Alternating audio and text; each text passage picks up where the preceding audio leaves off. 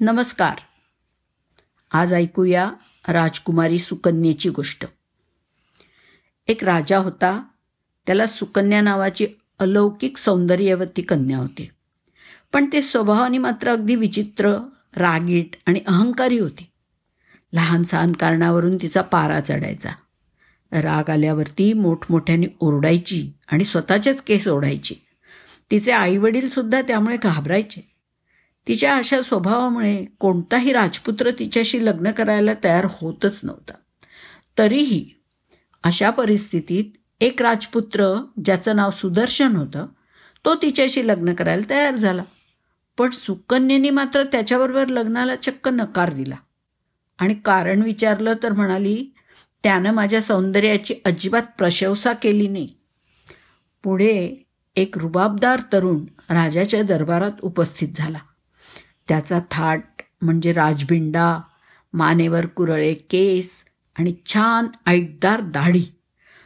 त्यानं स्वतःची ओळख चित्रकार अशी करून दिली आणि म्हणाला की मला राजकुमारी सुकन्येचं चित्र काढायचं आहे हे ऐकून राजाने सुकन्येला बोलवून घेतलं आणि दोघांची एकमेकांना ओळख वगैरे करून दिली. तर सुकन्या म्हणाली मी जशी दिसते तशीच चित्रात हुबेहूब दिसायला हवी.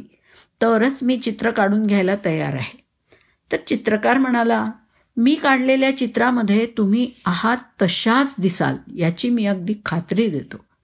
पण तुमचं चित्र काढण्या अगोदर माझ्या दोन अटी आहेत त्या मान्य करायला लागतील.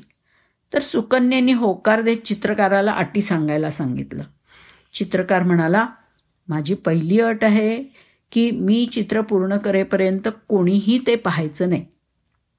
आणि माझी दुसरी अट आहे की त्या चित्राचं मी तुमच्या वाढदिवसाच्या मेजवानीच्या वेळेला उद्घाटन करीन. त्यावर सुकन्येने दोन्ही अटी तिला कबूल असल्याचं सांगितलं. आणि माझं चित्र पाहून लोक थक्क होतील अशा विचाराने तिचं मन आनंदलं. ठरल्याप्रमाणे दुसऱ्या दिवशी राजकुमारी सुकन्या नटून थटून चित्रकारासमोर बसली. आपल्या चित्रात आपण नाजूक सुंदर दिसावं म्हणून तिनं कोणतीच कसर ठेवलेली नव्हती. काही दिवसात राजकुमारीचं चित्र तयार झालं तर इकडे तिच्या वाढदिवसाची पण जय्यत तयारी सुरू झाली. महालासमोर बागेत सजवलेल्या शामी याण्याच्या मध्ये मग राजकुमारीचं चित्र एका पडद्याने झाकून ठेवलं होतं. सर्व आमंत्रितांची उत्कंठा वाढायला लागली. सोहळ्याच्या सुरुवातीलाच चित्रकारांनी व्यासपीठावरून घोषित केलं की उपस्थित बंधू भगिनींनो राजकुमारीचं मी काढलेलं चित्र आता तुम्हाला पाहायला मिळेल. ती अगदी जशी आहे तशीच तंतोतंत चित्रात पण दिसेल. माझा प्रयत्न कसा आहे हे तुम्ही पाहून ठरवा.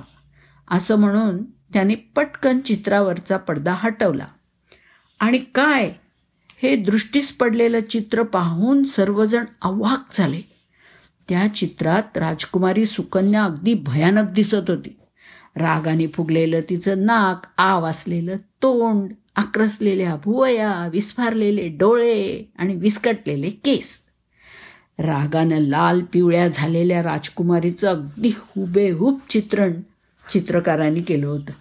राजकुमारीनी स्वतःचं असं भयंकर चित्र पाहताच ती जोराने किंचाळली. या दुष्ट चित्रकारांनी मुद्दाम असं भयानक चित्र काढून आपला अपमान केलाय असं तिला वाटलं. पण मेजवानीला आलेल्या लोकांच्या तोंडून मात्र आपसुकच चित्रकाराची वाह वाह होणारे शब्द बाहेर पडत राहिले. वा वा किती हुबेहूब काढलंय. राजकुमारीचं नाव काढलं की अगदी असंच रूप आपल्या नजरेसमोर उभं राहतं पहा शाब्बास चित्रकार शाब्बास तुझी चित्रकला खूपच चांगली आहे. लोकांच्या तोंडचे उद्गार ऐकून सुकन्येला स्वतःची लाज वाटायला लागली. माझ्या रागीट स्वभावामुळे तरेवाईकपणामुळे मी खरंच अशी कुरूप दिसते असाही विचार तिच्या मनात आला. त्याचवेळी तो चित्रकार राजाजवळ गेला आणि म्हणाला महाराजांचा विजय असो. मी दुसरा तिसरा कोणी नसून राजकुमार सुदर्शन आहे. आपल्या कन्येनी माझ्याशी लग्न करायला नकार दिला होता. तिची घमेंड उतरवण्यासाठी मी वेश बदलला आणि तिच्या रागीट स्वभावाचं हुपे हुप चित्र काढायचं ठरवलं. राजानी राजकुमार सुदर्शनला सांगितलं तू जे काही केलंस ते चांगलंच केलंस. निदान यामुळे तरी सुकन्याची अक्कल ठिकाणावर येईल अशी मला खात्री वाटते. राजाचं म्हणणं खरं ठरलं. या प्रसंगानंतर सुकन्येच्या स्वभावात आणि वागण्यात मोठा बदल घडून आला. ती नम्र विवेकी आणि समजूतदार झाली. तात्पर्य काय? तर खोटे चोचले पुरवायचे नाहीत आणि मोठ्या माणसांचं नेहमी ऐकायचं.